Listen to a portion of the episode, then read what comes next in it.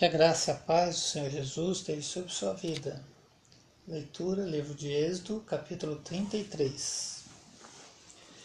Depois ordenou o Senhor a Moisés: saia deste lugar com o povo que você tirou do Egito e vá para a terra que prometi com um juramento a Abraão, a Isaque e a Jacó, dizendo: Eu a darei a seus descendentes. Mandarei à sua frente um anjo e expulsarei os cananeus, os amorreus, os hititas, os fariseus, os heveus, os jebuseus. Vão para a terra onde manam, manam leite e mel. Mas eu não irei com vocês, pois vocês são um povo obstinado. E eu poderia destruí-los no caminho quando o povo ouviu essas palavras terríveis, começou a chorar e ninguém usou enfeite algum. Isso porque o Senhor ordenara que Moisés dissesse aos israelitas: Vocês são um povo obstinado. Se eu fosse com vocês, ainda que por um só momento eu os destruiria, agora tirem os seus enfeites e eu decidirei o que fazer com vocês. Por isso, do Monte Horeb em diante, os israelitas não usaram mais nenhum enfeite. Veja aí a questão de piercing, né, de tatuagem. Dá para a gente fazer uma interpretação extensiva aqui, né? Versículo 7.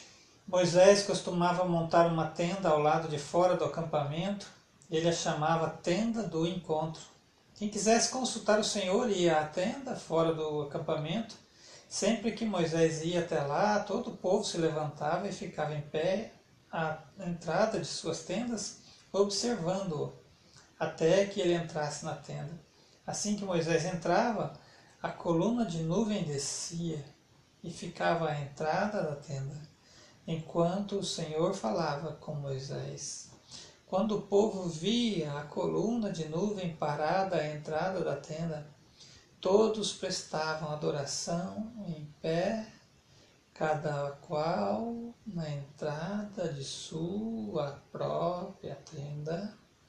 O Senhor falava com Moisés face a face, como quem fala com o seu amigo, e depois Moisés voltava ao acampamento. Mas Josué, o filho de Num, que lhe servia como auxiliar, não se afastava da tenda. Irmãos, vê aqui alguma sapateado, algum grito nessa situação? Não, né?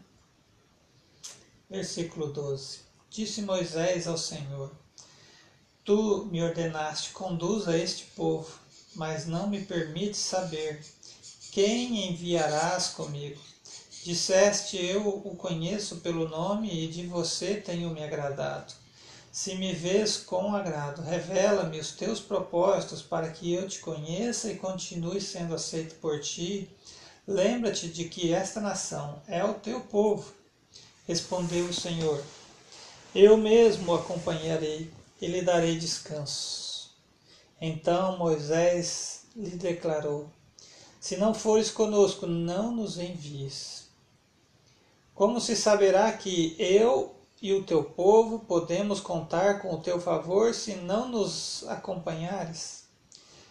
Que mais poderia distinguir a mim e a teu povo de todos os demais povos da face da terra? Senhor disse a Moisés: Farei o que me pede, porque tenho me agradado de você e o conheço pelo nome.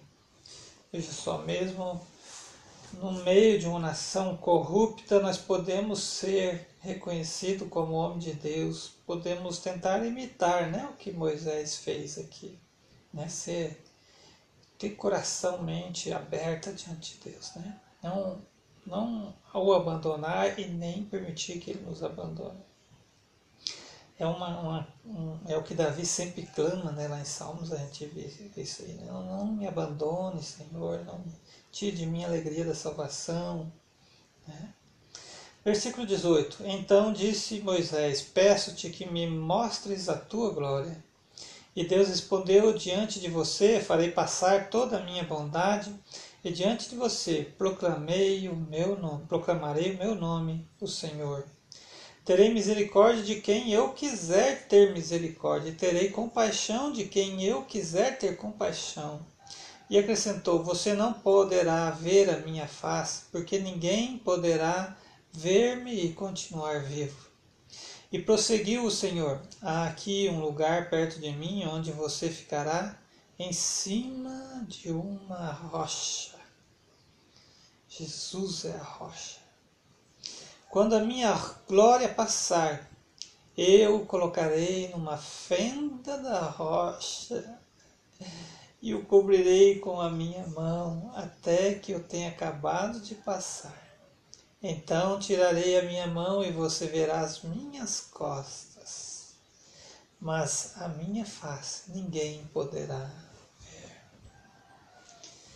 Tremenda leitura, né? Êxodo capítulo 33. Que Deus abençoe a sua vida com essa leitura, no nome de Jesus.